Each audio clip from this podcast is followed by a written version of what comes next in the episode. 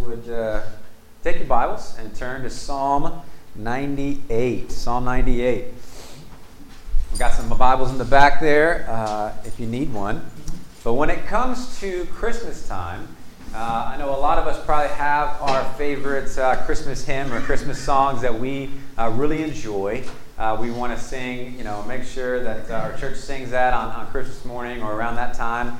And for me, one of my favorites growing up was Joy to the World. All right, so Joy to the World has been uh, one of those Christmas hymns for me that I always want to sing. I love, uh, you know, almost every rendition of it. Um, it's one of those things that's just really good, you know.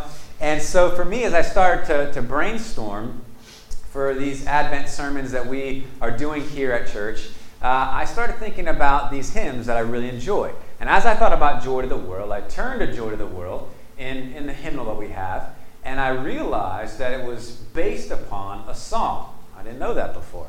Based upon a psalm, which is Psalm 98. And uh, as I read Psalm 98, I also did some digging into the background and history of uh, of this uh, hymn, Joy to the World, and learned a few things that I want to share with you before we read Psalm 98 together. So, uh, so uh, Joy to the World was written by Isaac Watts, okay, famous hymn writer uh, in his own time, and um, but he was kind of a pioneer in hymn writing. He was not necessarily very popular with the church when he was uh, writing these hymns, but obviously the church has benefited from the hymns that he wrote um, and, and we sing them all the time. But his father basically challenged him to do something about his discontentment with the church's hymns of that time and songs of that time. And basically, he challenged him to go and to write uh, these hymns that what he, he thought the ones of the church kind of lacked joy. Uh, lacked a, a, sense of emotion, a healthy emotion in the Lord. And so he challenged him to go and write these hymns, and Joy to the World was actually one of them. And Joy to the World was actually not written originally as a Christmas hymn. Um, it was just actually written as a, a poem, um, and it was a poem based on the Psalms. And uh, he wrote these uh, collection of poems published in 1719, and uh, this was actually one of them. And the song focuses actually more on his second coming than his first. And so you may be asking the question, why do we sing it at Christmas time? And we're going to get back to that at the very end. But it is based upon Psalm 98, and we are going to read that together um, and, uh, and study that this morning. So if you guys would stand with me as we read God's Word, Psalm 98, which the famous hymn Joy to the World is based upon. Okay? So hear now the word of the Lord to you this morning. It says this Sing to the Lord a new song, for he has done marvelous things. His right hand and his holy arm have worked salvation for him. The Lord has made his salvation known and revealed his righteousness to the nations. He has remembered his love and his faithfulness to the house of Israel. All the ends of the earth have seen the salvation of our God. Shout for joy to the Lord, all the earth. Burst into jubilant song with music. Make music to the Lord with the harp with the harp and the sound of singing, with trumpets and the blast of a ram's horn. Shout for joy before the Lord, the King. Let the sea resound and everything in it, the world and all who live in it. Let the rivers clap their hands. Let the mountains sing together for joy. Let them sing before the Lord, for he comes to judge the earth. He will judge the world in righteousness and the peoples with equity. You may be seated. So, this morning, as we study uh, Psalm 98 together, we're going to see that because Jesus is the king over all the earth, that means that all the earth should joyfully praise him as we await his second coming. So, because Jesus is the king over all the earth, all the earth should joyfully praise him as we await his second coming. And so, first, we're going to look at the obvious of who we joyfully praise. Who we joyfully praise. We just looked at this in verse 1, and it states it very clearly for us as if we need a reminder who it is we praise, who it is we worship here on Sunday mornings. But it says this Oh, sing to the Lord a new song, for he has done marvelous things. And so here the psalmist reminds us that it is the God of the Bible, our Lord God, who we praise and no other. We said earlier that we tend to get joyful about a lot of things in our life. Maybe it's our favorite sports team. Maybe it's our own sport that we play. Maybe it's our favorite TV show or our favorite mu- music artist or politician or whatever it may be. But here, God is reminding us that we are to be most excited about God Himself. That our joy, our greatest and deepest joys, belong to Him. And that really all these other things that we find joy in are meant to fuel our joy for Him and Him alone. But before we move on, I think there's something here about the who question that I want us to see. See, all of Scripture, we know, points to Jesus, right? Jesus said that all of the Bible points to Him in some way and some form. It finds its fulfillment in Him. And that's especially true here of Psalm 98. Psalm 98 is about Jesus. And we're going to see how it is about Jesus in our sermon this morning. One author, uh, as he summarizes how this psalm is about Jesus, he says that there are three roles, essentially, that Jesus ultimately fulfills and does perfectly. And these three roles are Savior, King, and Judge.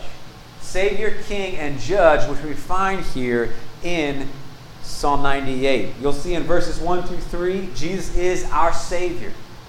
And then uh, verses 4 through 6, Jesus is our King. And then 7 through 9, Jesus is our Judge. See, we know it's ultimately that Jesus saves us from our sins. That's how He is our Savior. He went to that cross, He lived that perfect life for us on our behalf that we could never live. He took the penalty that we deserve and saved us from our sins. We know that it is Jesus who is our true King the one that we've always wanted and looking for here on this earth, and yet somehow cannot find it. He is that king. We don't find it in a political leader as we just went through a political season of turmoil and, and all kind of division, saying who should be our greatest leader.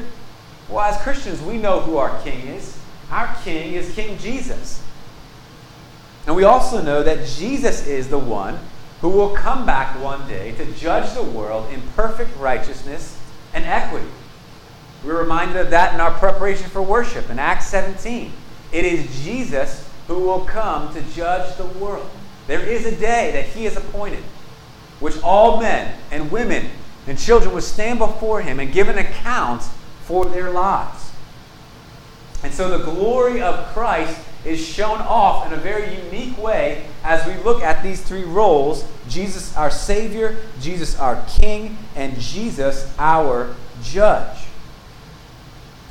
But even as this psalm is a psalm that is filled with joy, that theme is repeated over and over and over again, just as the hymn, Joy to the World, is. There is a warning here for you and I. There is a day in which there will be a reckoning for everybody. You know, normally when we talk about appearing before a judge, that's kind of a scary thing. I remember when I got, I was in college. I think I told my mom this, but um, when I was in college, uh, I had to appear before a judge my freshman year. And I had to appear for, before a judge because of the jet skiing ticket right? So I've never gotten a driving ticket, but I did get a jet ski ticket. It was the most ridiculous thing in the world. But I do remember coming before the judge, and I was scared.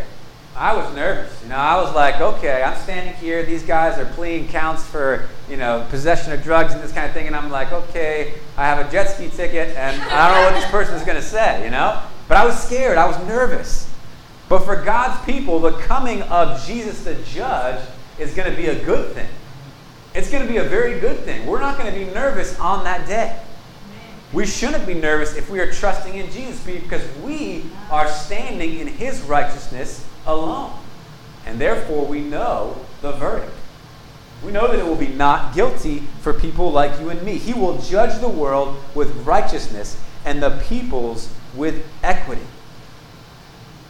We have and are clothed in his righteousness, and therefore we should look for that day as one of us said earlier, come quickly, Lord Jesus. We want that day to come. But there's also an implicit warning here for those that are not trusting in Jesus. those that are, are, are not right with God, those that are living in their sin. And the warning here is to get right with Jesus. The warning here is to repent of your sins and put your faith in Him alone for your salvation. That this is not just something that we talk about here on Sunday and it has no relevance for the rest of our life. No, this is eternal things of eternal importance. And I want to encourage you so that you can sing Joy to the World with us here today, that you would uh, repent of your sins and turn to Jesus alone for your salvation. See, our second point here now as we turn to it is why we joyfully praise. We have established here in the psalm who we praise. It is God. And particularly here, we are looking at the person and work of Jesus.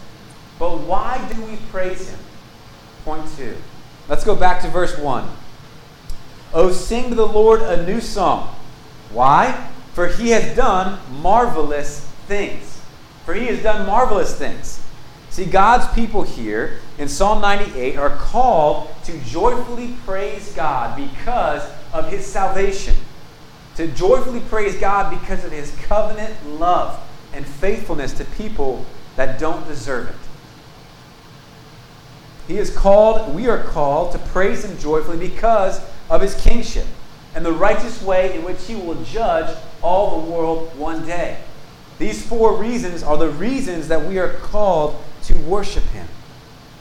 But I want to focus in on one here in verse 3. It says this He has remembered his steadfast love and faithfulness to the house of Israel. All the ends of the earth have seen the salvation of our God. See, one of the reasons that Israel could praise God joyfully, and we connected to Israel as the covenant people of God, is because of this covenant idea in Scripture. This idea that we are joined to God, that we are bonded to Him through His promise, a special relationship of promise because of His continued love and His faithfulness to us. And you and I know that there is no way that we could love God unless He first loved us. There is no way that we could be faithful to God unless He is first faithful to us and always faithful to us and always upholding us. If he were to stop that for a moment, we would run as far away as possible from him. And yet he is always faithful because he is our God. We are in a special relationship called a covenant with him. He says, I love you no matter what. I treat you based on not what you have done, but what Christ has done. And therefore, I will always love you. I will always initiate to you. I will always be faithful to you and me. So, this is one of the reasons why the people of God can sing joyfully. And there are two things here I think for us to notice here. The first one is this that God has remembered his steadfast love and faithfulness through this idea of a covenant. He has treated us based on his commitment to us, not our commitment to him. If it were the opposite way around, we wouldn't be singing much joy. We'd be singing another song, but not this song. The second thing is this that the people of God have seen his salvation. It's something that they have tasted and seen. Just like you and I, if we have professed faith in Christ and we are walking with him, we have seen his salvation. We have tasted it. It's changed our lives. We are not the people that we used to be. We are different. God is making us into new people. He is changing us day by day. And so we see here that this is not some theoretical joy, some idea, but this is a real, practical joy in which God's people experience, in which we taste and see. And that is why their hearts, the people of Israel, and that's why our hearts can sing joyfully. That's why we can obey verse 4 that says, Make a joyful noise to the Lord. Because we're reminded through things even like the Lord's Supper that we'll celebrate that we have been saved. And we can celebrate joyfully. So we've seen here in the text that uh, Jesus, He's been our Savior, He's been our King, He's been our Judge. We've seen why it is we are to worship Him and joyfully praise Him. But now we're going to turn to how we joyfully praise the Lord. How we joyfully praise the Lord. This is not a, a trick question because even in the question is the answer. We joyfully praise the Lord. Verse 4 says this Make a joyful noise to the Lord, all the earth. Break forth into joyous song and sing praises. See that the theme of joy dominates this song. It, it's repeated over and over and over again so that you and I would not miss the call to joyfully worship God. This is not some dry or drab or heartless emotional praise. This is a praise that engages in the depths of who we are. Those times when we really get who He is and what He has done for us, what other response would there be than a burst of joy? The type of joy here is it's, it's kind of saying that I'm so happy and joyful in Jesus, who He is, and what He has done, that I just can't keep it in. That's why it says, burst forth in joy, joyous praise and song. One commentator talked about this uh, idea of joyful noise by saying this it's a spontaneous shout that would meet a greet, uh, that might greet a king or a moment of victory. It's a yes, here he is, our King, our victor, our Lord, who has done great things for us. It's a shout of joy. See, many times too much of our worship is lacking joy. It's lacking an emotional response to the truth. And that's me included. Many times I don't sing joyfully because honestly, for some odd reason, or whatever reason it is, I don't feel all that joyful. I come into worship on Sunday mornings, or I'm, I'm, coming into work and trying to sing a song, and I'm really not all that joyful. And sometimes that has to do with personality. Some of us are, are less joyful than others. Some of us kind of have an Eeyore personality sometimes and struggle kind of walking around, moping around. Some people call me a pessimist. I like to say I'm a realist, you know. But uh, sometimes I have that attitude among me, that Eeyore kind of thing, that I got to get my eyes off of myself and off of my circumstances to say, man, this is what the Lord has done for me. I need to be joyful in Him. God, help me to sing a joyful and naturally joyful song to you. And you know, also surround me with people that are naturally joyful. I'm thankful those people in my life that God has put that they're just naturally happy, right? You know, sometimes you want to punch them in the face and say, Why are you so happy? Quit being so happy. But most of the time, it's a good thing, right? It's a good thing that rubs off on you. Say, you know what? I got a lot to be happy about. Right? I got to quit moping around. I got to quit complaining and realize the ways that the Lord has blessed us and blessed me. I need that. And you know what? I'm very thankful also. That's one of the core values of our church. We want to be a church that celebrates joyful worship. We used to go through our um, core values in the beginning of the service, and I want to read for you the one that talks about joyful worship. It says this The gospel moves us, or moves us worship. Uh, typo. The gospel moves us to worship the Lord joyfully. The gospel calls believers to join hands across cultural barriers and to lift up their voices together in praise of their Savior.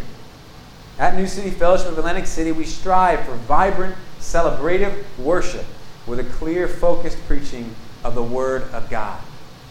That's our goal here, and that comes straight from Scripture. We want to be a people who worship joyfully our God. And have that joyful worship really infiltrate every part of our lives, not just on a Sunday morning. But also, there's something for us to see here as we study Psalm 98. And there is there that there is an interesting progression as the psalm goes along. Look at, at Psalm 98 with me.